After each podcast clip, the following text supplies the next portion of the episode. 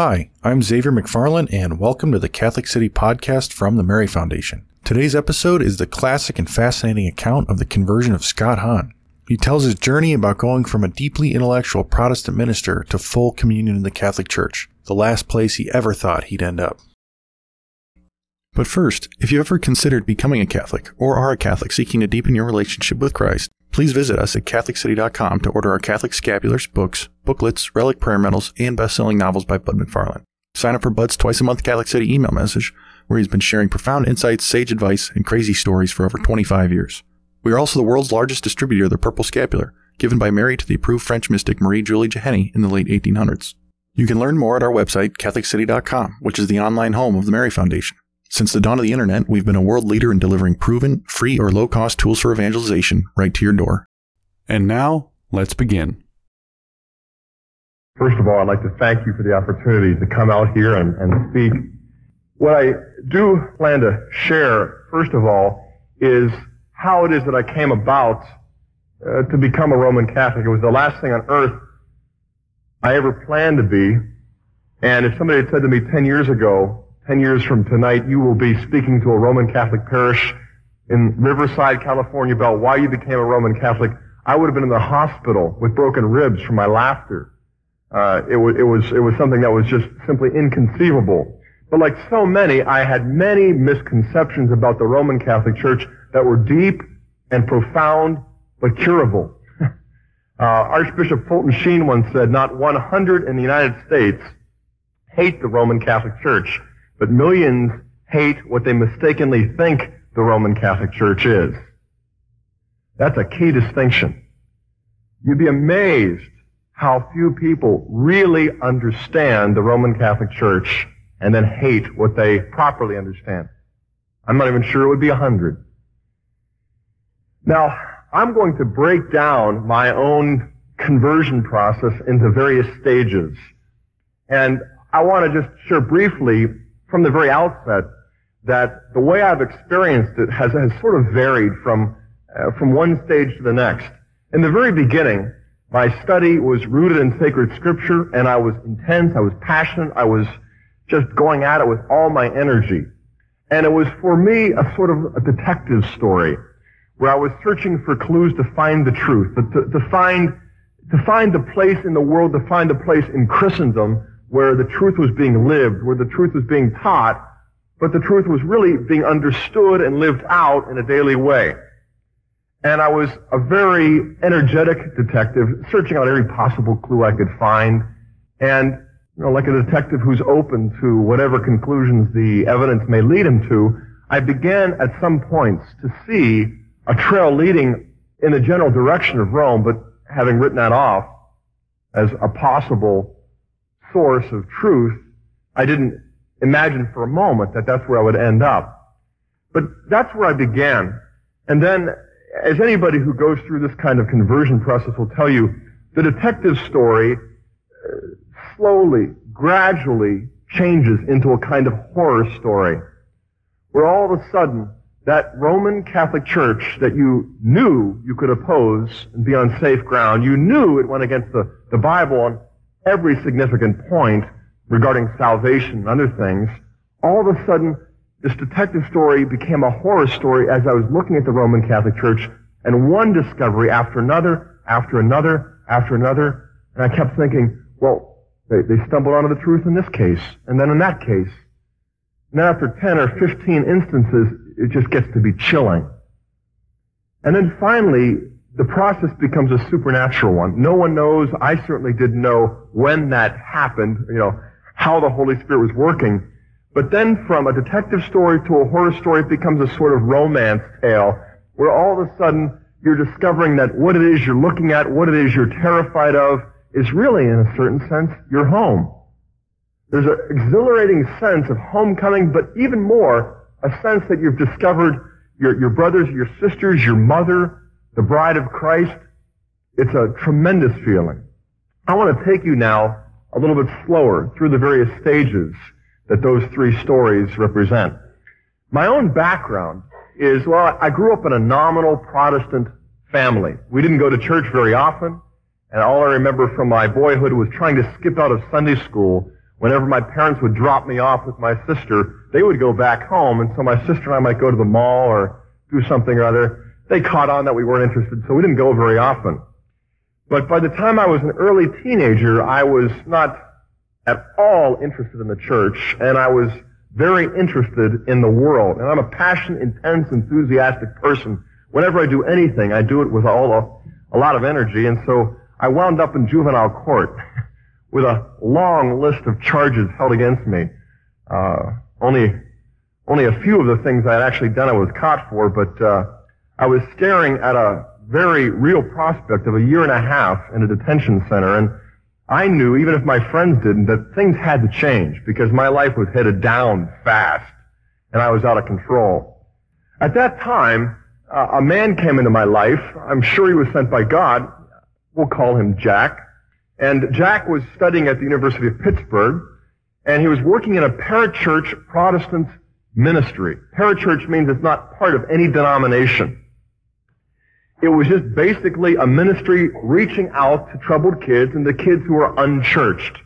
And Jack used to show up at our high school and talk to us and, you know, shoot baskets after school and come to uh, football games and just hang out, get to know us. And we all knew that he worked with this organization called Young Life, and they had these meetings once a week, and none of us went to them. But anyway, one day I heard uh, through the grapevine that uh, at these meetings there was a tremendous guitar player. So I asked Jack one day when I saw him in school about this, and he said, sure, you ought to come out and meet Walt. And at the time I was getting into guitar. It was almost a religion for me. It was helping me to get out of trouble with the law, so I had some constructive pursuits. And I, I, I wound up one night at this meeting, uh, partially because of the guitarist, partially because this cute girl I was hustling also happened to go to Young Life meetings once a week. Uh, so my motives are never altogether pure, but I got to know Walt. I came back week after week, and Jack challenged all of us who were coming with the gospel message as he understood it, and that is, we're sinners, and we're in need of salvation, and Christ died for our sins. And we can, we have to make a choice with regard to that fact. And so after a, a period of time where I examined the facts, the claims, the scriptures, and so on, I made that commitment. You've all heard about it. You can't live out in California and not hear about it. You know, when you ask Jesus Christ into your heart as personal Lord and Savior, that's the uh, the standard Protestant line. And there's there's something profoundly right about it, even if it's inadequate from a Catholic perspective. If you're ever asked by a Protestant, are you born again? You should say, of course I am. What do you mean by it? If they say, have you accepted Jesus Christ into your heart as personal Lord and Savior? You should say, yes, of course I have. And I've also accepted onto my tongue and down my throat and into my tummy as personal Lord and Savior, body and blood, soul and divinity as well. But that's not why I was born again. I was born again because I was baptized. In other words, you can always build on the partial truths and insights that our separated brothers and sisters have. There's no need to feel fear. There's no need to be threatened by it. You can always find something that you can build on. At any rate, Jack taught me scripture. I was in high school. He was moving on into seminary. And I used to go down to some seminary classrooms as a senior in high school. And I remember deciding that the, that the historical figure in the history of Christianity that was most important to me, because he was the one that Jack always talked about, was this man named Martin Luther. And so I asked Miss Dengler one day, can I do my senior research paper on Martin Luther and sola She said, sola, well, uh, what? I said, well, don't you know that's the material principle of the Reformation. That is justification by faith alone versus Roman Catholic legalism. She said, fine, you can do it on whatever you want. You know? So I went home, I devoured book after book on Martin Luther. And I wrote a, a, a senior research paper with a great deal of intensity and enthusiasm, got an A on it, and I talked to all my friends all about not only the gospel and the scriptures that I was studying, but also about this man named Martin Luther. In fact, the first serious theology book I ever read was uh, a book of his, uh, Bondage of the Will, a work he considered to be his most important. Anyway, I was graduating from high school, and I was dating a girl very seriously, getting ready to go on to college. She was a Catholic. And we got to be close friends. I played guitar in a band. I got her to be the piano player. And uh, we got to be close and closer. And we were talking marriage. And I knew I couldn't marry a Roman Catholic. So I gave her the Bible of anti-Catholicism. I don't know if you've ever seen it or you've heard of it. It's, it's by a man named Loraine Boettner. It's called Roman Catholicism. It's a big fat book filled with errors. but uh, I didn't know it at the time, until I gave it to her, and I gave it to some other friends of mine who were Roman Catholic. And while I was away one summer, she wrote me a letter. She said, thanks for the book. I'll never go back to Mass again. And I really thank God for allowing me to be used as his servant in that way. With all sincerity and blindness. At any rate, at around the same time in my life, another crisis hit that was closely associated with the Roman Catholic Church. My dearly beloved grandmother, and I mean dear, she was a kindly lady in her 80s, very quiet, very humble, but also holy. My dad used to tell us all stories about how when he was a boy, the family would go on vacations down to uh, South Carolina or Florida, and they would always go the side roads because his mother insisted on it, and they'd always pack an extra picnic basket or two so that when they're going through the towns on the side roads, if she saw any little hungry children, they'd pull the car over and they'd give the child some food to take home to his family. So I remember this every summer, my mom doing that. And that was the kind of grandmother I had, very quiet, humble, and holy. And I think she's hearing me tonight. But uh, she died when I was uh, getting out of high school. And I remember going over to her home with my father and with my brother, going through her possessions and finding her prayer book and this missal. And I looked through it and I thought, oh God, please, I hope this superstitious nonsense didn't really trap her soul. And I looked at all the stuff on Mary and the saints and whatnot, and I had been trained to regard all of this as just superstition, as excess baggage that humans invented and just added to complicate a very simple saving gospel. So I took the stuff without my father knowing it, and I just shredded it. You know, self-righteously perhaps, but sincerely. And I found her rosary beads, both sets of rosary beads. And I remember thinking, oh, she's finally delivered of these things, and I broke them apart. It's hard for me to talk about this right now, because I consider her to be a humble and holy woman, but I say it because it might help you understand what Protestants think, especially the evangelicals, the fundamentalists, the charismatics out there, who look at Roman Catholicism and simply don't understand it.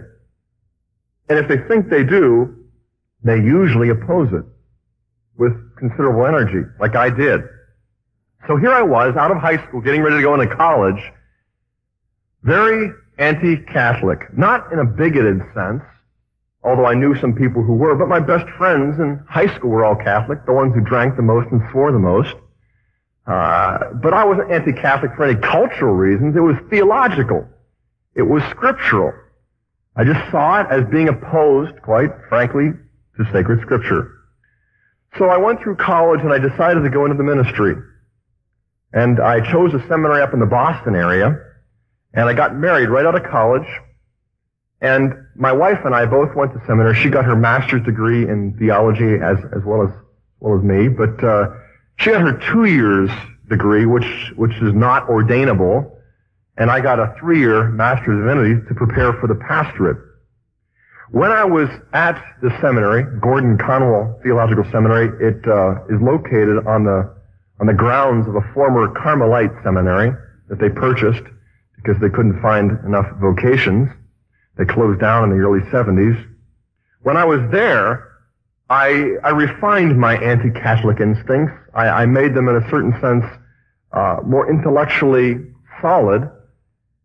I became, uh, uh, uh, uh well, I'm an intense person, so I became somewhat well known on campus for being very Calvinistic, very Presbyterian, and also very anti-Catholic. I was one person, along with my best friend, the two of us were the only ones in the Presbyterian Fellowship of Seminary students who wanted the Presbyterian Church to go back to the old, original Westminster Confession because the old original standard called the Catholic Church Antichrist. And we felt that it was a sort of compromise to delete that.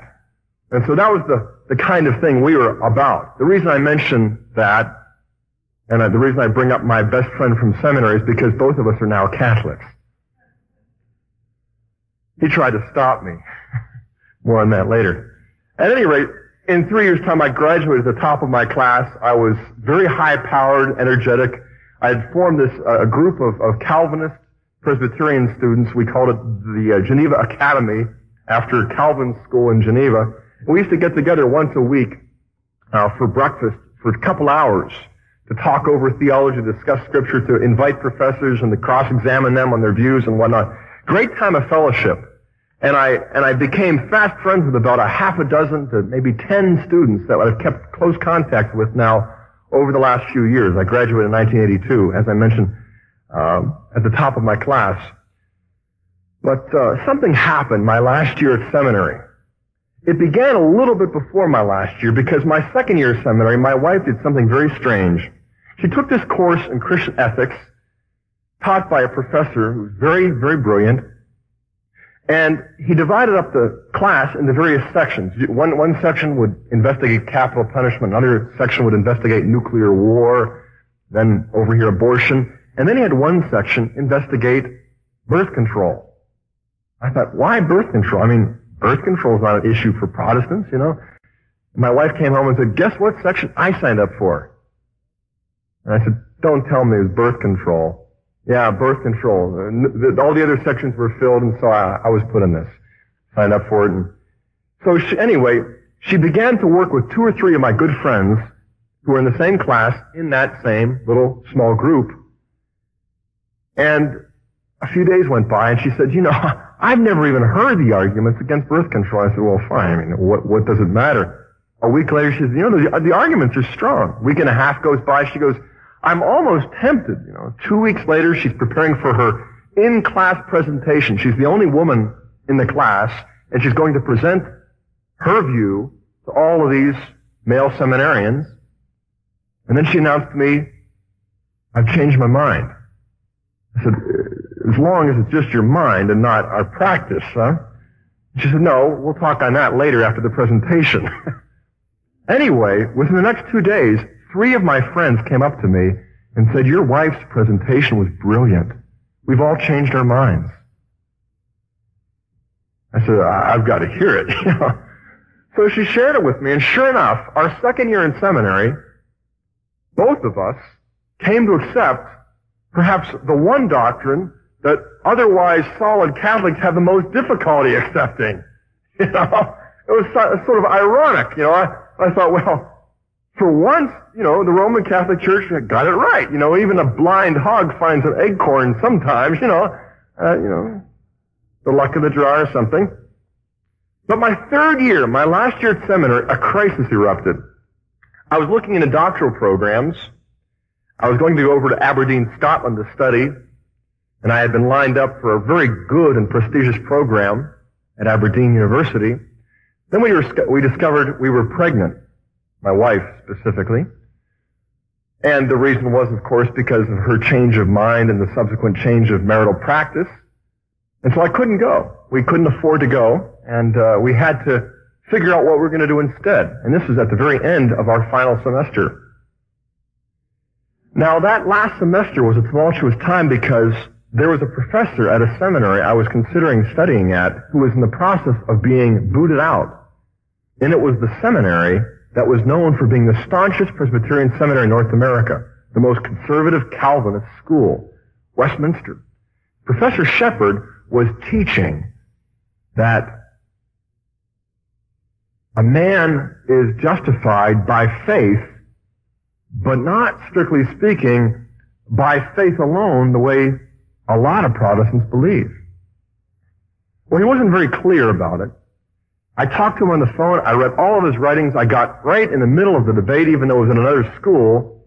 And after studying and studying and talking to my professors and dialoguing with them and debating these issues with my friends and teachers, the last month or two, I told my professor, who I was working for as a teaching assistant, you know, I think Shepherd's right.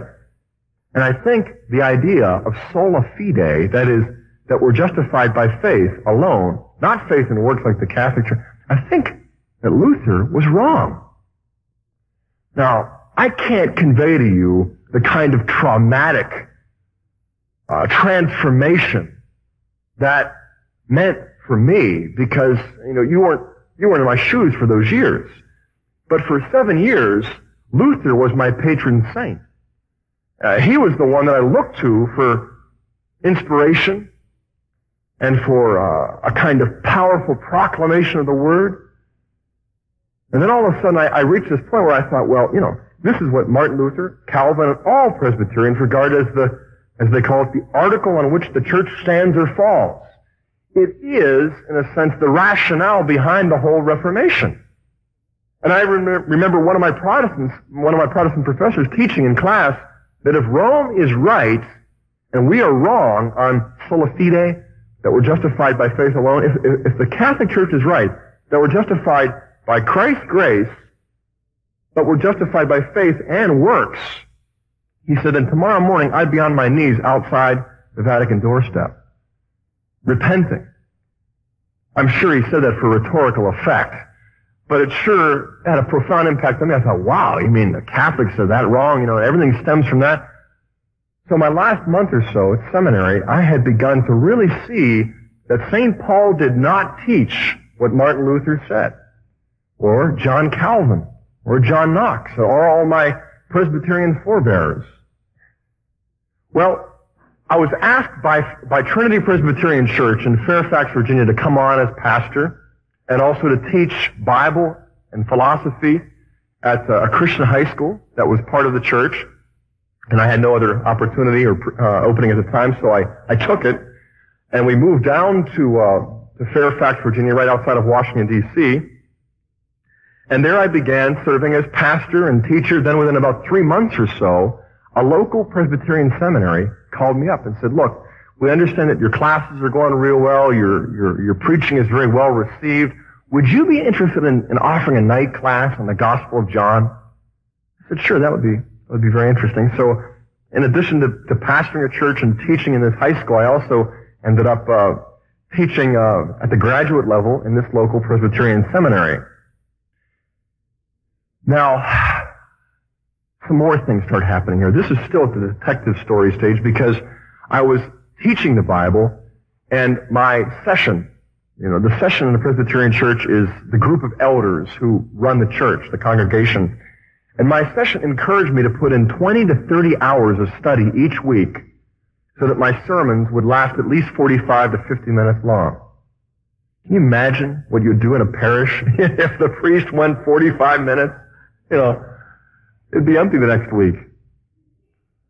But they were asking me to be sure to study long enough and hard enough to preach that long. And so I, I, I said, sure, you know, if you pay me well enough, I, I, I will do it. And they did. And so I was studying scripture. I mean, I was in over my head. I was going to local libraries at the, various seminaries and studying. And I was on the cutting edge of, of, well, I was continuing, I was following up on all the things I, I was learning in seminary about, about the Bible, especially about the Old Testament and how the Old Testament is so little understood how most people don't understand the way the Old Testament leads right into the New, and the New Testament church is the full flowering of the Old. Not the abandonment, not the rejection of the Old Testament, but the fulfillment of the Old Testament. And I was, I was discovering things, I mean, these novel, innovative, blinding insights that were just, they were captivating to my, uh, to my parish. They were very exciting to my seminary students. And my high school kids were eating it up as well. But as I began to dig deeper and deeper, a disturbing pattern emerged. Over and over and over again, I would find one blinding insight, one novel innovation after another, having been anticipated by St. Augustine, Justin Martyr, Thomas Aquinas, a pope here or a pope there. And it was shaking me up more and more every time I would find that these Catholic scholars had anticipated all of these novel breakthroughs that I was coming up with through this intense, in-depth scripture study. I got the feeling like I was reinventing the wheel. Well, it happened 10, 15, 20, 25 times. I was going through the book of Hebrews, which is very difficult, going through the book of John, which is very sacramental. And my students were beginning to get a sense that this was not what you would call historic traditional Presbyterianism. In fact, my, my sharpest student, a girl named Rebecca, came up to me at lunch one day in high school and she said, uh, we took a we took a vote in the back corner of the classroom and, and it was unanimous. We all think you're going to become a Catholic. Chills ran up and down my spine, you know, broke out in a sweat. I, I, a nervous laugh. oh, you guys are funny. no, no, what I'm giving you is the, the antidote to Catholicism. You know, the antidote. And, no, uh, they were quite sure that, that that wasn't the case. I went home that afternoon. I said to my wife, Kimberly, you'll never guess what Rebecca and uh, her friend said today at lunch. She said that I'm going to become a Roman Catholic. Can you believe that? she was standing there staring. Are you? I said, how could you say that? I mean, what a betrayal of your confidence and your trust in me as a pastor, as a teacher, as a student, a scholar, a Catholic. I am the most anti-Catholic of them all, you know? And she said, I sometimes wonder if you're not Luther in reverse. I had nothing to say. I just kind of walked back to my study, dazed, bewildered, and confused. Luther in reverse. The words were reverberating in my mind. Luther in reverse. God, God forbid. But I went back and I said, I remember praying a prayer over and over again. I will do whatever you want me to do, Lord. I will say whatever you want me to say. I will go wherever you want me to go. And I will believe whatever you teach. So I try to keep a completely open heart and mind to sacred scripture and the Holy Spirit. And whatever source would lead me to deeper insight into the Bible. So I began to teach more and more all about this kind of thing, so much that my church got excited the session came to and the elders asked, why don't you completely readapt the liturgy? I said, liturgy? Presbyterians don't do liturgy. Well, you talk so much about liturgy, why don't you change ours to, to fit the biblical pattern? All right, you know, because you want it. And they said, well, we want it because of what you've been teaching us. I said, that's fair enough. So I studied for several weeks, for a couple months, and I began to see that my liturgy began to resemble more and more of what I'd heard about the Mass. I'd never been to a Mass. I never wanted to be to a Mass, but people were telling me, oh, I was once a Catholic, and we used to do that too. We used to say that prayer. We used to do that, you know. I, I, I brought in this practice of, of having communion every week instead of four times a year, which was the Presbyterian custom at the time. And the congregation flipped. They loved it. And then after the benediction, after we, we got out, most of the people in the parish, it was small, but most of the people would actually stay around and have a kind of picnic lunch outside or inside if the weather required it.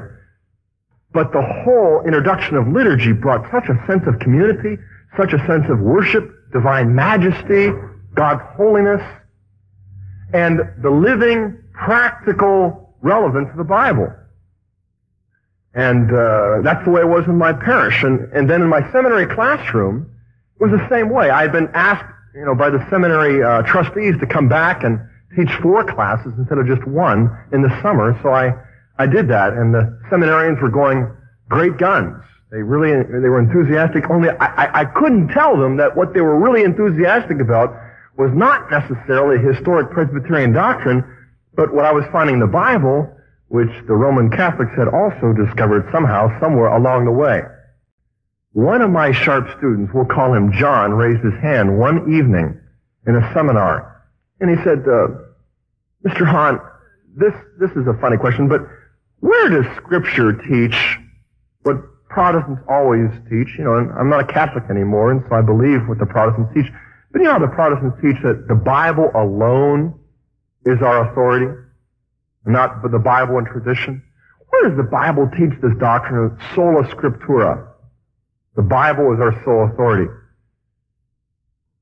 And there was all of a sudden a rush of emotion. I thought, oh no, no, no. I've already given in on, on, on one of the two basic planks of the Reformation. That is, we're, we're saved by faith alone.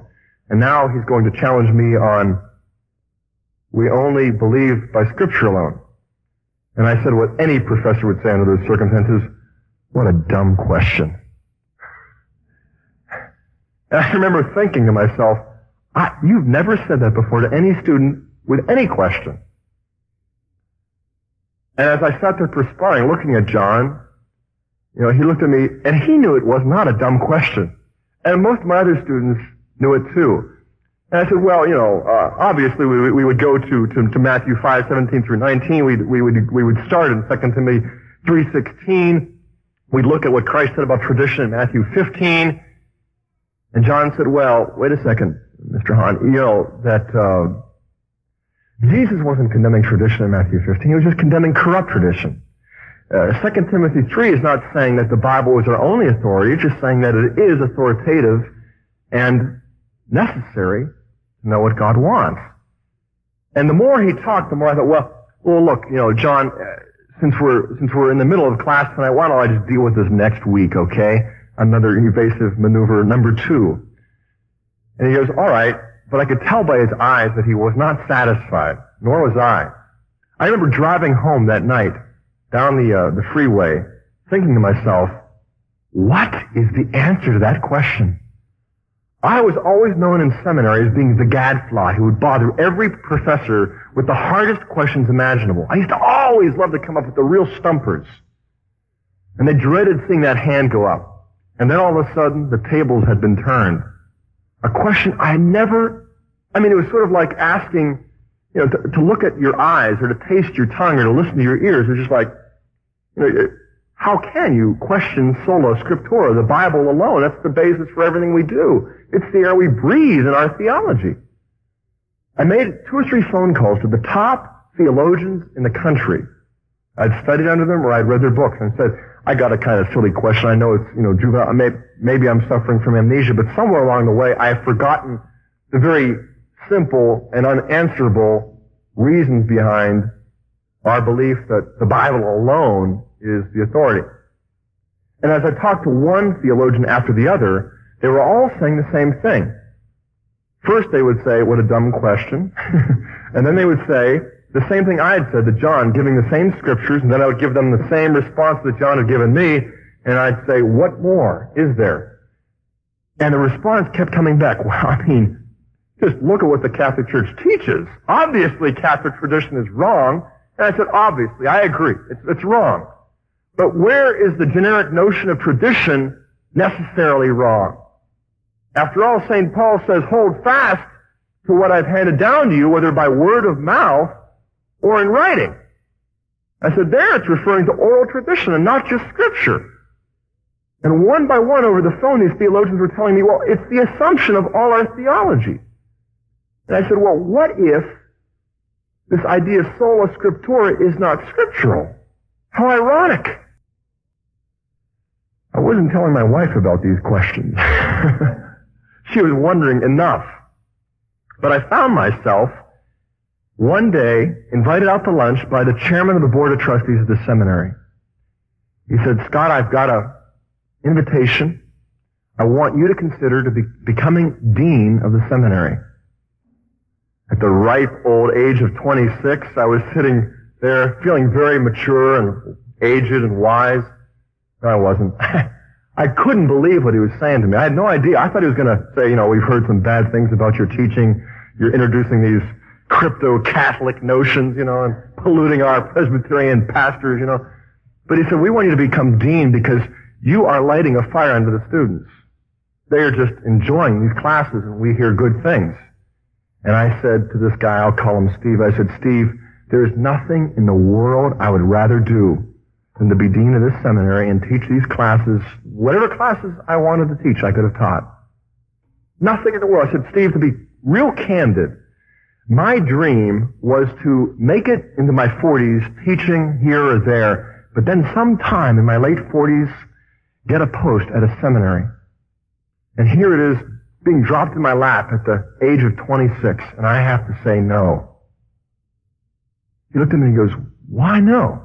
He had talked to two or three trustees who had discussed this with me six or seven months before, and I had said, sure, the opportunity will never come up, but if it did, I'd, I, would grab it. And I said, to Steve. I said, I can't tell you the reasons why right now. It's too, it's too troubling for me. But I'm going to step down from my pastorate. I'm going to step down from my high school post. I'm going to step down from teaching any more seminarians. What are you going to do? I said, well, I'm not sure. Well, you've got a second child in the way. Don't you think you ought to know? Yeah, I think I, I think I ought to know. Well, I'll pray for you. Do that. And I went away in a cold sweat, thinking, God, anybody home up there? You know, what about it? what am I going to do? It was scary, to say the least. I said to my wife, I turned down a, an offer today. What was it? Uh, Dominion Theological Institute invited me to become dean. You, what, you, you, I thought I heard you say you turned it down. Yeah, I turned it down. She must have thought that somebody was standing there impersonating Scott Hahn. Quizzically looking at me, eyeing me up and down, wondering if I was drugs or something, you know. Why? I said, we have to talk. And I said, I am so concerned about teaching the truth. I don't want to stand before Jesus when I die and when I'm judged and say, well, I just taught what I was taught. I, I said to my wife, I want to, I want to be able to look Jesus Christ straight in the eyes and say, Lord, Savior, I taught what you showed me, what you taught me, what you revealed. And I said, I can't do that right now, honey, and I can't teach if I can't do that. My wife is unbelievable. She, you know, she is the greatest. She said, I respect that so much in you. She said, then we'll do whatever we have to do. She said, we'll get a job. We'll find a job. We'll trust the Lord for this because you're walking upright, you're trusting Him, and you're not disobeying for convenience. I said, wow. Prayer number one answered. Now, what are we going to do? We looked into a doctoral program at Westminster Seminary. We couldn't afford it. It would take too long. I wasn't sure if I wanted to go to a staunch Calvinist seminary anymore. I just decided instead, look, I'm going to move my family back to a little town where we both went to college and we both graduated, back to Grove City, Pennsylvania. We know lots of people. We've got lots of friends. Why not just settle down and raise a family in a small town? Well, what are you going to do there? I said, I don't know. I, will find a job stuffing grocery bags, working at the hardware. I'll find a job, you know. So in faith, we just simply moved back to the town where we'd both gone to college, had lots of friends. We rented a house all these friends, former professors, said, great to have you back. What, what, are you, what are you coming back for? Oh, find a job. You don't have a job? We heard you were a pastor. We heard you were a teacher. We heard you were a seminary professor. And then you quit them and just to come back? Yeah, I want to raise my family and, uh, I couldn't tell anybody what was going on. So anyway, the, the president of the college asked me to become assistant to the president. I could teach philosophy and theology to freshmen. I didn't want to teach anything more accelerated than that until I'd sorted things out myself. And in the evenings, I was free from around 8 o'clock in the evening till around 2 in the morning. For two years, for about four to six hours a night, I began to read and read and read. I got through over 200 books that were almost all written by Roman Catholics. I wanted to hear from the horse's mouth, at least on the printed page. I even ventured out and went to visit the parish priest, who was a chain-smoking, profane, nominal priest, who couldn't care less about prospective Protestants converting. And so that was fruitless. And so I went and paid a visit to a Newman Center nearby, which was to, to serve Catholic students. Well, the man made it very clear that ever since Vatican II, it's not ecumenical to convert. I thought, what? Know, I want to convert. I'm not, I'm not saying, you know, twist my arm and make me. I'm saying I want to. Well, no, you'll do more good for the Catholic Church and for everybody if you just stay put. I thought, no, you don't understand. So I, I went elsewhere. I, I looked around here, I looked around there, and I just couldn't find, you know, straight answers. I kept reading. My second year at this town, I decided to enroll in a doctoral seminar at Duquesne University in Roman Catholic Systematic Theology. I would go down for Thursdays, once a week, and spend about 18 hours in the library studying and reading and talking to professors all about it. Well, I was surprised to, find myself in one seminar after another explaining from Scripture where the Catholic Church got this belief, explaining to priests or ex-priests who were teaching these seminars where the Catholic Church got that belief, what John Paul means when he speaks about the covenant of marriage, because my tradition was in the covenant, and most of my own study from the covenant had led me closer and closer to the Catholic Church, I, I, I kept wondering, why am I, and why is my best friend who's a Presbyterian minister in the same doctrinal seminar, why are we the only ones seeing in Scripture these, these Catholic ideas? There was a lot of confusion at the time, and there is today everywhere. Well, it ended up that this other guy who was studying with me named Tom was a Presbyterian minister, and I would have these late night talks with him. He was hoping that he could just go Episcopalian or Anglican. And I said, Tom, let's go out for a drink. And so we'd go out after our seminars and I'd just talk to him for an hour, two, three, four hours until midnight until I had to get home.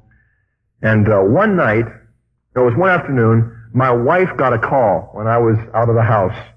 And Tom had called out of the blue. My wife didn't even know him. And he said, you're Kimberly, right? Yeah. I'm Tom Sonley. I've heard about you. You're... I just became Catholic. And I'm so excited I just had to share the news. I got home and my wife was looking at me. What have you been doing to them down there? And this guy used to be a pastor at the church, the Presbyterian church where I'd grown up. She couldn't believe it. So what she was doing on the sly, I hadn't known about, but she was contacting my friends, calling them up at night and saying, you know, would you be interested in kind of rescuing my husband from the, the clutches of Roman Catholicism? Most of my friends would say, Scott Hahn, Catholic, no, just give him time, ask for a little sleep and some water, he'll get over it, you know. And she was begging and pleading with some of them, no, you don't understand, this thing is really strong in him.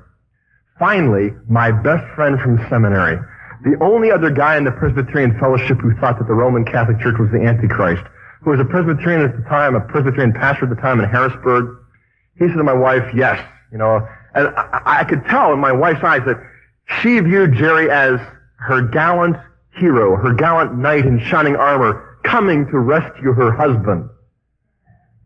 So he called me up and said, I understand you're reading Catholic theology. Well, why don't you read some anti-Catholic theology? I said, like what? Send me some titles.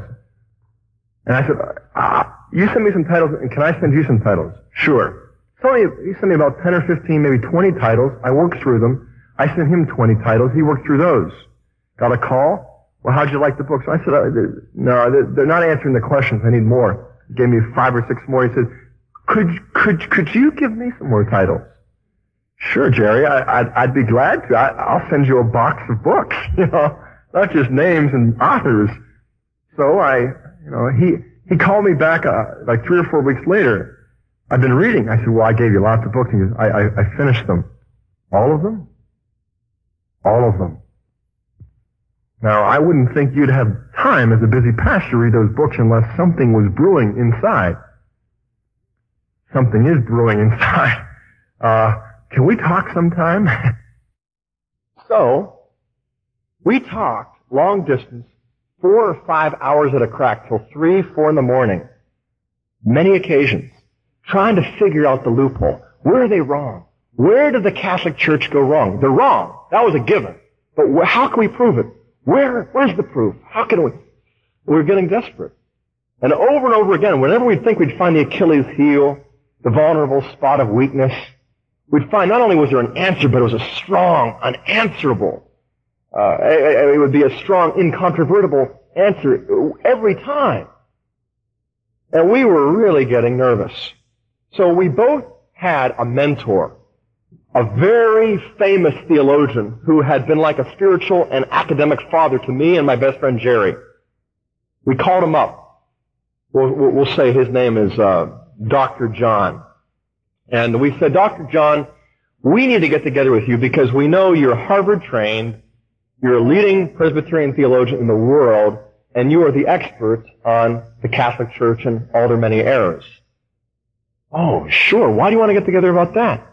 Because um, both of us are thinking seriously about becoming Catholics. What? Yes, we'll get together. When? I mean, and we, we arranged to do it in a matter of days. He just dropped everything. I drove down to his house, and then we drove out together to Harrisburg for three hours in the car, And he talks ten times faster than I talk, and I talked ten times faster than I'm talking now. We got about 45 hours of conversation squeezed into those three hours. I was sharing this big backlog of arguments that I'd piled up, unable to share with any of my friends and associates in Grove City. And as he would hear them, he would say, ah, that's clever, that's clever. I don't want to hear that. But he would just say, keep, keep sharing yours. Well, I'm sure there's a way you can, you can do these arguments in a, in a way that will keep you in the Presbyterian church. Oh no, you don't understand, you know, and I point these things out to him. And we finally got to a Holiday Inn outside of Harrisburg where we met Jerry. For six or seven hours, we sat there with the Greek New Testament, the Hebrew Old Testament, the Council of Trent, all the official documents of the church spread out over this table, going at it, hoping, praying, and believing that he would rescue us from this dragon. At the end, I remember we both had to excuse ourselves to go to the restroom. I looked at Jerry, he looked at me. We shook our heads. No, no, no. He's been taking these texts out of context. He's been misinterpreting the Council of Trent. He's been misinterpreting the Vatican II. He's been, he's been misrepresenting the Catholic Church to us for years. And as we present to him one argument after the other, his answers are just simply not persuasive. We were both nodding. We both had the, the clear sense that we'd been set up.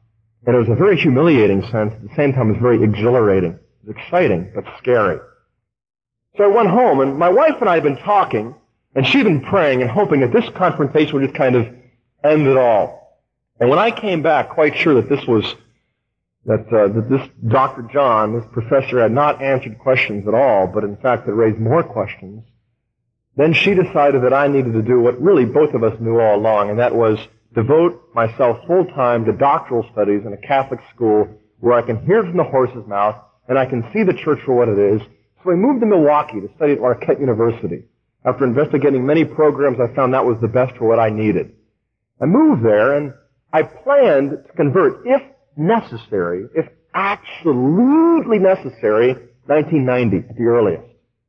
And even that date just seemed frighteningly close. But my wife and I had agreed on a timetable and we plotted it out neatly and it was going to be an academically respectable move, intellectually credible and all that. And I, I made a, I made an awful mistake. Terrible blunder that I'll pay for for the rest of my life, thankfully. I went to Mass one day. First time. Down at the university, uh, parish, and I saw all the street women and all the slugs and all the people walking in the Mass. I thought, oh, I'm going to join them this time. And there were just a bunch of rank and file type people. You know, workers coming in from midday, just at, at the 12 noon Mass, And I sat there looking at all these people. None of them were theological students going for their PhDs. I looked at their devotion, their sincerity, taking time out in the middle of the day to worship.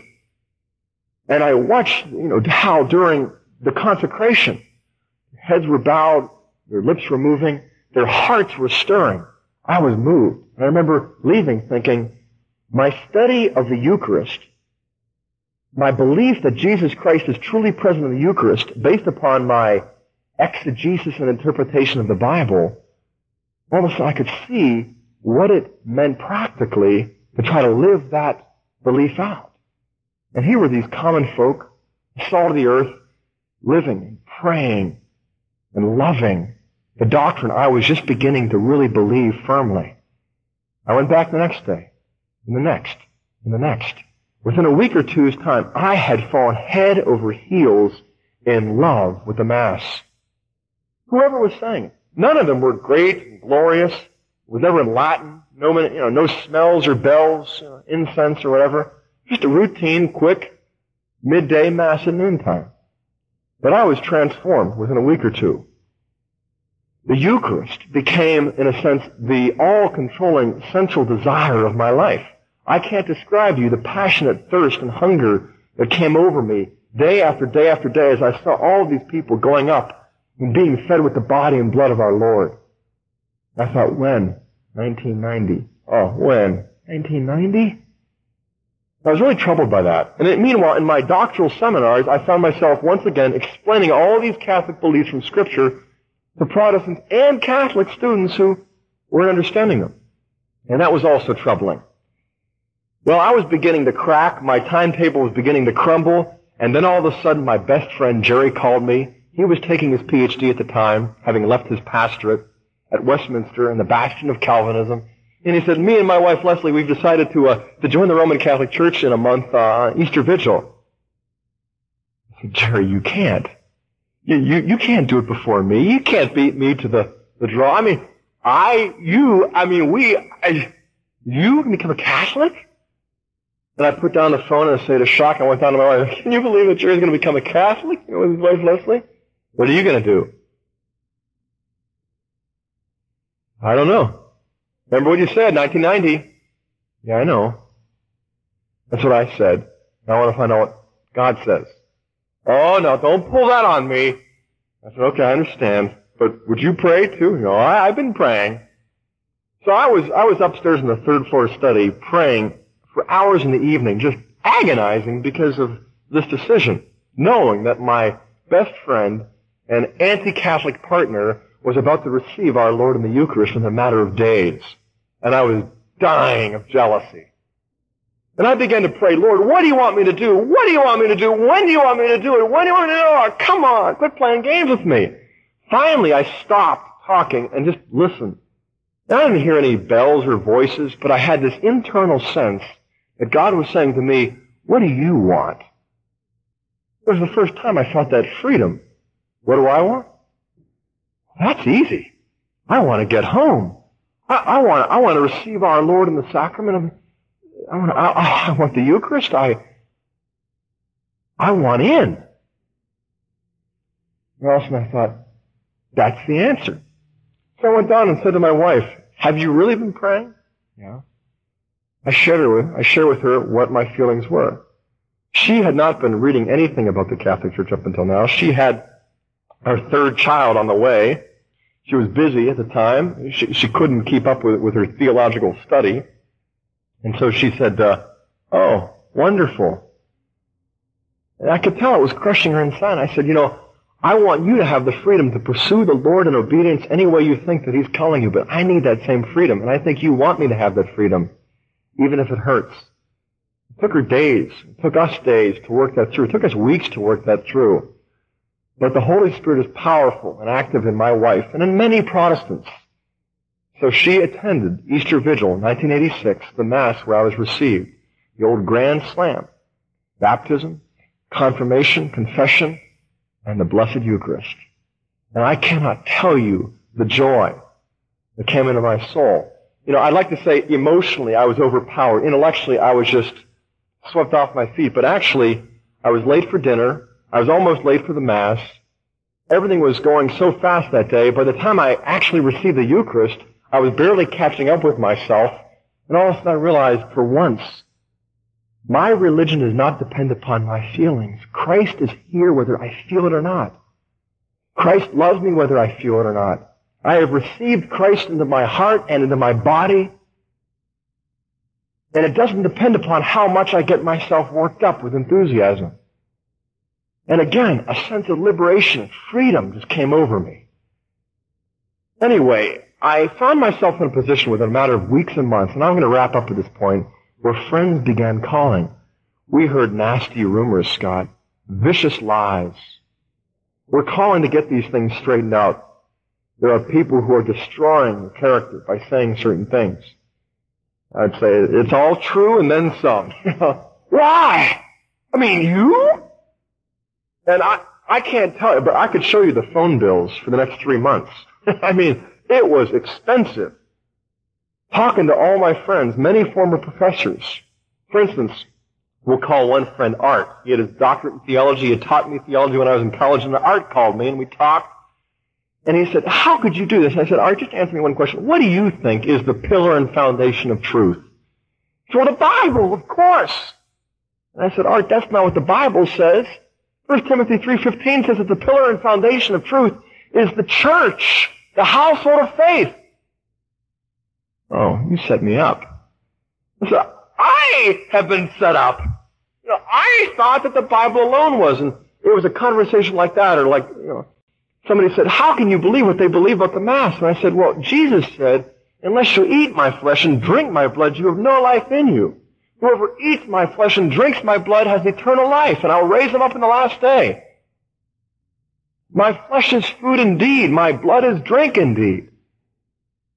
And for some reason, Protestants often develop a kind of unconscious reading habit of, of skimming over and missing the meaning of verses that are blatantly Catholic. So I had the privilege and the difficulty of sharing with my close friends these passages. One of my good friends from seminary, I didn't know this at the time, was suggesting to my wife that she consider divorce.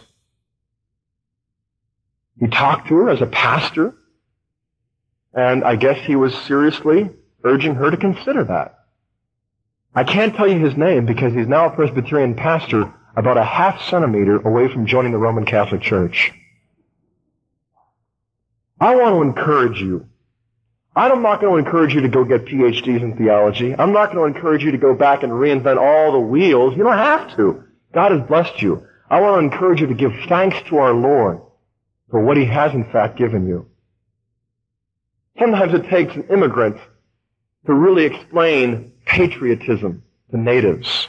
Sometimes it takes a convert to explain to cradle Catholics the greatness of their faith. I don't mean in any way to be arrogant in that. I don't mean in any way to suggest that I'm any better. I'm not. But I do wish to share and I wish to encourage you to go out into the deep, to dig in to what you have as a legacy, a living heritage, to study sacred scripture. I don't know if you've ever read Vatican II documents, but there's one of my favorites is one the church gave us all about divine revelation. And this might be news to some Catholics, but the Vatican II Council Fathers said this. The church has always venerated the divine scriptures just as she venerates the body of the Lord.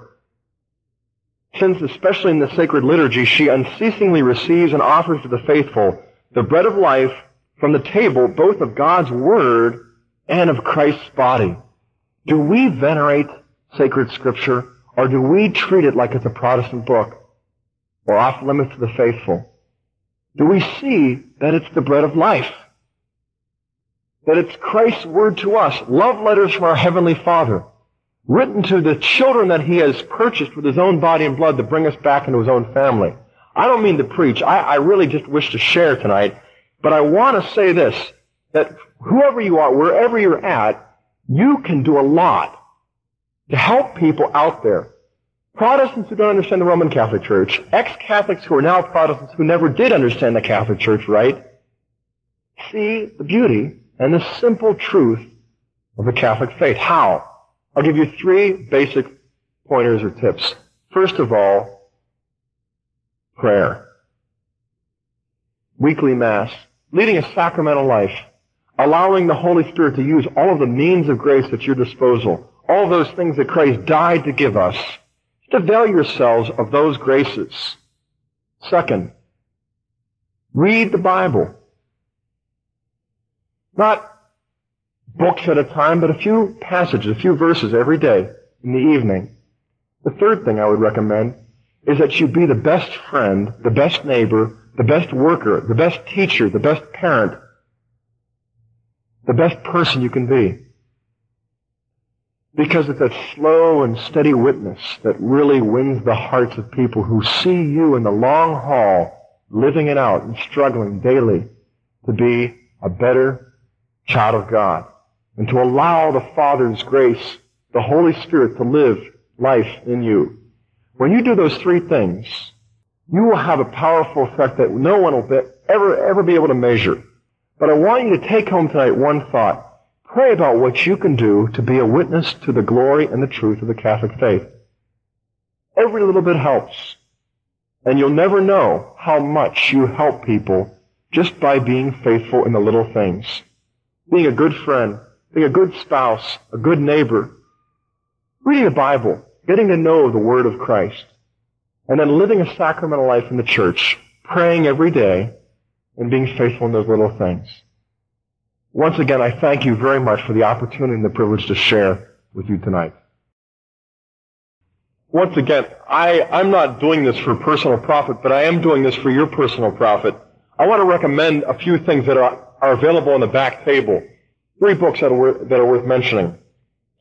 This is the best theology guidebook for beginners, for lay people, for people who've never read any theology, but who will put in a little bit of time patiently over weeks called Theology for Beginners. It's by Frank J. Sheed, and it's outstanding. And I really, I, I commend this highly because it's the best introductory guidebook I know of. A second book worth mentioning is actually three volumes. This is only the third volume. This, for, for my money, is the, the, uh, the most useful guide for Protestants I have. Called Radio Replies. It's put together by two priests, Rumble and Carty. It was done back in the 40s, where people would send in questions about the faith, and they gave the most succinct, practical, understandable answers around. Three volumes. It normally sells, I believe, for $35. Tonight they have it down to $25 for three volumes. Each volume is long. This one's 330 pages, but every page is full of very simple questions and answers. But the kinds of questions that you're going to get. How many people here have ever had a family or friend, family member or friend, leave the Catholic Church for a Protestant denomination or sect or cult? It looks like almost, you know, half. It's not uncommon, and you know that. I, I suspect that there are a lot more people out there too who've had, you know, a member or two in their family. I, I know Catholic families who've lost three, four, five children to Protestant churches, to the high-powered evangelists.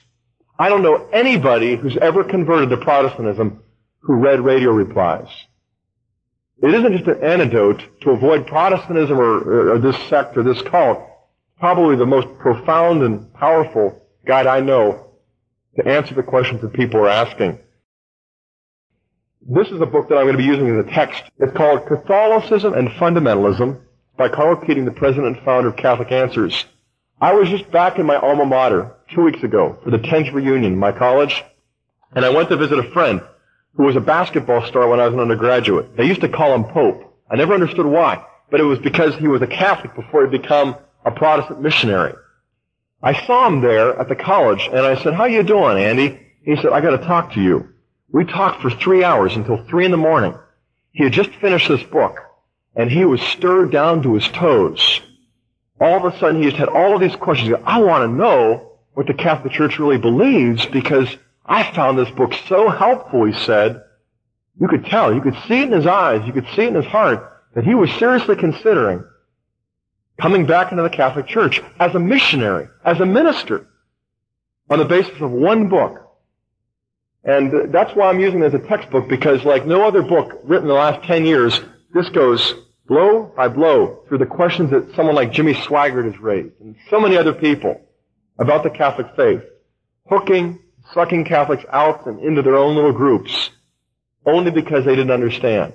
You might not be able to read these in the next month or two, but you know people who need them. And you know people who can read them, either before you do or after you do, and that you can pass these around. And so I regard, I, I regard good books as some of the most effective weapons and some of the best gifts we can give and uh, own. I, I'm, again, I'm not here to make money. I'm not going to make a cent from any of these things. But I want to encourage you because this is like spiritual capital, the tools of our trade in terms of being and, and, and growing as Catholics. So I just wanted to encourage you in that way. Again, it's not a sales pitch. I just want to share these things because they've meant so much to me. Mary, Mary, Mary. Catholics do not understand how hard it is for Protestants to comprehend Marian devotion or Marian doctrine. It is by far the most incomprehensible and offensive and patently unbiblical superstition going until God's grace opens your eyes, and then all of a sudden you fall head over heels in love with the one you've discovered is your mom. Uh, I had I had worked literally through I would guess a hundred different doctrines that the Catholic Church taught, that the Protestant Church rejected, and I came out Catholic on every one of them. In spite of them being Catholic, I just felt that they were faithful to Scripture. And then I came to Mary, and I and I remember reaching the point in prayer one day where I just said to our Lord, you know, they're, they're right on a hundred points. And I, I don't see on this 101st point. But I'm going to give them the benefit of the doubt. I'm going to cut them some slack. And I'm going to say a prayer. And I, and I had this little booklet with, with, with this thing called a rosary. And somebody had sent me some plastic beads. And so I, I hid myself in the office, locked the door, and very quietly whispered, Mary, if you're up there, and this is wrong, don't be offended. Most of all, God, if this upsets you, please, I'm sincere. I'm just, okay, Hail Mary, and I pray the rosary. I prayed, you know, I prayed a decade, two decades, three decades. And I thought, Mary, if you are up there, and if you're half of what the Catholic Church says, believes, teaches, then I'm going to give you an impossible, there's something that I've been praying about and, you know, hoping for for a long time and really needing, and other people needing. It was just kind of one of those St. Jude type, eh, you're up. All right, here it is. I prayed the rosary all five decades over that intention. I remember it was the last day of 1983. I still had a long way to go, but I wanted to go over this hurdle. And I forgot about it. I prayed the rosary two or three more times next week, but then I forgot about it. Three months later, that impossible situation had completely reversed itself. Everything that we had hoped, everything I needed, everything we had needed just came true, came through in an unbelievable way. And I, I didn't even notice it. I didn't notice any connection with Mary until one day I saw the little plastic beads in the back of my desk. And I was just struck by my ingratitude and slowness. And I just paused and said, my, my Lord, you have answered my prayer. So I took up the rosary and I began to pray it daily. And ever since then, I've been praying it every day. And I tell you, it is the most powerful embrace that God gives us. It's the most unbelievable weapon that we have. It really epitomizes to me the scandal of the cross. That God would take a little humble woman, a little peasant Hebrew, who's virginal and fruitful, and raise up the God man. And then the God man, who is the Son of God and the Son of Man, would exalt his mother after all, I, I explained to a Protestant theologian friend of mine just a few months ago, I said to him, you know, you find the Marian doctrine absolutely false and unscriptural. I said, I'll give you two points, and if you can answer them, I'll give it to you. So the first point is that Christ obeyed the law perfectly, right? Of course. I said, and the Ten Commandments sum up that law, right? Of course. And the first command that deals with our fellow human relations is honor your father and mother. Of course. Right? So when Christ fulfills the law, he fulfills that command, honor your father and mother. The Hebrew word for honor, kavodah, means glorify, honor. I said, so Christ honors, he bestows honor, he glorifies, he bestows glory upon his mom, right? Well, alright, yeah. That's the what's the second principle? We imitate Christ. And so the Catholic Church isn't exalting Mary.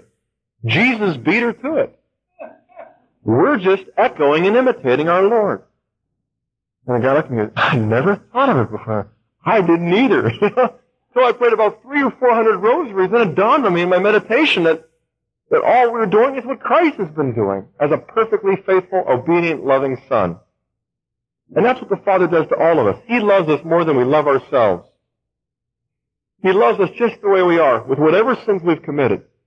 He loves us just the way we are, but He loves us just too much to leave us that way. He wants to grow up wants to grow in holiness. Over here. Mr. Hahn, I wanted to ask you, uh, how would you explain to a Protestant about purgatory in the shortest way possible? I would, I would go to the book of Hebrews and say, look, the New Testament describes our God as a consuming fire. Now we often associate fire with wrath and anger. The New Testament more often associates fire with love. The furnace of of, of God's love. We often see the Sacred Heart portrayed this way. God's love for us is just burning infinitely out of control. He's just mad in love with us. He became one of us because that's the only way he could communicate that kind of infinite eternal love for us. It's a raging inferno. I believe that God loves us just as we are, but he loves us too much to let us stay that way. But we often want to stay that way. The only way we can learn to grow up as children of God and love like our Father loves is through sacrifice, giving up ourselves. Suffering is always a part of that. If we always want to take the shortcut, the easy road, we in a sense short circuit the process of our own spiritual maturity as God's children. God has another plan for us. And if we hold fast to our Father and ask Him to teach us to love, then I believe that He's got a beautiful and glorious plan for our life now, which entails great sacrifice so that we learn great love. And it burns and it hurts, but it hurts so good because we learn to love like our Father. Those of His children who die with a great deal of self-love left over, who've taken so many shortcuts and formed so many bad habits, are taken into the very presence of God in a certain sense. But they're not ready for a face-to-face encounter with the presence of God because they have so much residual selfishness, self-love left over, a kind of inverted or disordered love. I believe purgatorial fire is nothing other than the glorious burning love of God consuming and purifying and purging out whatever is left of our selfish and sinful ways. And so it is not only not contrary to the work of Christ, it is just another glorious expression of the burning love that Christ expressed when he died for us on the cross. It doesn't undermine the cross. It expresses the love that led him to the cross, and it is the result of the cross. Everyone in purgatory, we have doctors and saints to tell us this, experiences a pain the likes of which they've never had on earth. Simultaneously, they're experiencing, experiencing a joy that no one on earth has ever experienced. How those two coincide, we won't know. So we get there, and hopefully we can bypass it. But I believe that the whole of purgatory, from beginning to end, is a lesson in the language of love, a burning love that burns off our self and disordered love. And that's the way I explain it to my wife, and my students, you know, and my children, my own self, you know. And, uh, you know, I, there's a book, uh, I believe, I, I, don't remember who published it. Might have been Franciscan Herald Press in Chicago. But I believe a, a father, Gabriel, but that might not be right. It's called The Mystery of Purgatory. And this author goes through contemporary theologians, but much more, the, the, the saints and the doctors of the church, showing how sometimes when you view purgatory as just an awful, infinite, fiery dungeon where God just takes out his pound of flesh, you know, you had too much fun on earth and now I'm gonna, you know, even you know, the scales. That's just a distortion of the glorious doctrine and the truth of it. Uh, St. Paul says in Corinthians, we'll be saved, but as through fire, and some will suffer loss, because they will have built on the foundation, which is Christ, with wood, hay, and stubble, and that all will be burned up. So they will be saved, but they will suffer loss. Now, it's not just the loss of these things. Those things are, in a sense, their own works, which are superficial and, and false before God's law of love. And so, the burning, purging process of God's love that meant, that is meant to make us ready to behold His face forever in glory is, I think, what purgatory is all about. I hope that helps.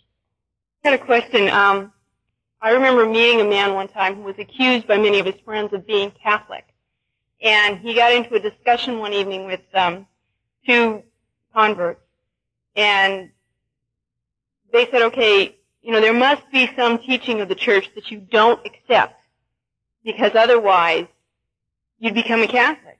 Because he, I mean, he said the Catholic Church is the true church. I, you know, I believe the Pope is the Vicar of Christ, and, and the whole bit. And he finally admitted a moral teaching of the church he didn't accept. My question is, is there an intellectual way of convincing people who say, I believe the church is the true church, but I don't accept this moral teaching? I would uh, say that the problem is not at root intellectual then. The problem at root is moral. Uh, Satan is probably one of the most staunch Catholics when it comes to intellectual belief in the cosmos. But for some reason his will lags infinitely behind his intellect, and the last thing on earth or in heaven he would ever do be to convert or repent. I would suggest that somebody has a moral problem, that they seriously look into their heart and pray to God for help. And treat the, the matter primarily as a moral problem and not primarily as an intellectual problem. You know, Mark Twain once said, quipped, you know, some people complain about the passages in the Bible that they don't understand. But I have my most, my biggest problems with the passages in the Bible that I do understand. There's a certain candid honesty about that, I think is true for all of us. When push comes to shove, the Catholic Church is too good to be true and too hard to be lived. And that's where the grace of God is necessary. And uh, it's true for this person. It's true for this person who's talking to you right now. It's true for all of us. We need that grace. We need to pray for it and do it whatever we can to gain it for others. We hope you were inspired by this podcast, and we encourage you to share it on social media and warmly invite you to distribute our free Catholic scapulars, medals, books, and booklets to your family, friends, parish, and social groups. Visit us online at CatholicCity.com for more information. The real work of the Mary Foundation is accomplished by people just like you. There are three ways to help. First, please pray for everyone who hears, reads, or wears our materials. Second, share them with everyone you know family, friends, fellow parishioners, and the people you work with. Only you can reach them. Finally, please help us financially. It seems impossible, but we don't do traditional fundraising here at the Mary Foundation. We rely on your generosity and God's providence. By the way, if you, your parish, or your Catholic group would like to distribute our materials by the dozens, hundreds, or even thousands, all we ask for is help covering our materials costs. So please visit us online for suggested donations. For our Canadian friends and those outside the United States, only online requests are accepted, so please refer to the special shipping rates listed on our website. Thanks for listening, and we're looking forward to working with you. May God bless you always. And now, here's a short preview of our Rosary and Divine Mercy Chaplet, the most popular rosary recording in the history of the world. Our Father, who art in heaven, hallowed be thy name. Thy kingdom come, thy will be done, on earth as it is in heaven. Give us this day our daily bread, and forgive us our trespasses, as we forgive those who trespass against us. And lead us not into temptation, but deliver us from evil. Amen. For an increase in the virtues of faith, hope, and charity. Hail Mary, full of grace, the Lord is with thee. Blessed art thou among women, and blessed is the fruit of thy womb, Jesus. Holy Mary, Mother of God, pray for us sinners, now and at the hour of our death. Amen. Hail Mary, full of grace, the Lord is with thee. Blessed art thou among women, and blessed is the fruit of thy womb, Jesus. Holy Mary, Mother of God, pray for us sinners, now and at the hour of our death. Amen. Hail Mary, full of grace, the Lord is with thee. Blessed art thou among women, and blessed is the fruit of thy womb, Jesus. Holy Mary, Mother of God, pray for us sinners, now and at the hour of our death. Amen. Glory be to the Father, and to the Son, and to the Holy Spirit. As it was in the beginning, is now, and ever shall be, world without end. Amen. All rights are reserved, and any duplication without permission is prohibited.